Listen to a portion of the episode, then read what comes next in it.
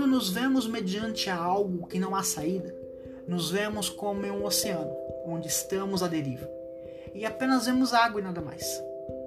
Podemos entender que estamos realmente passando por um processo, mas o verdadeiro milagre é entender que Deus está conosco e que nós não estamos sós, nós não estamos desamparados, mas sim nós estamos com Deus.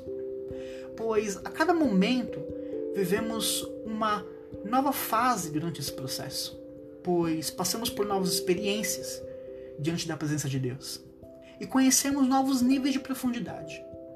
E se nos vermos diante de um oceano sem fim, é porque há um convite para mergulhar e ir mais profundo dele. Pois nós não queremos águas apenas nos pés, nós também não queremos água apenas nos joelhos, mas sim nós queremos ir mais profundo daquilo que nós temos paixão, que é adorar a Deus e viver o extraordinário dele. Então, não importa o que você tenha passado e quais são os seus processos de tribulações, no qual você não vê fim.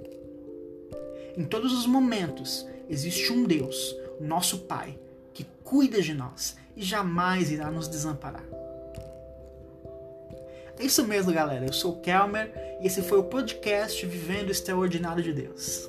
Até mais. Tchau, tchau.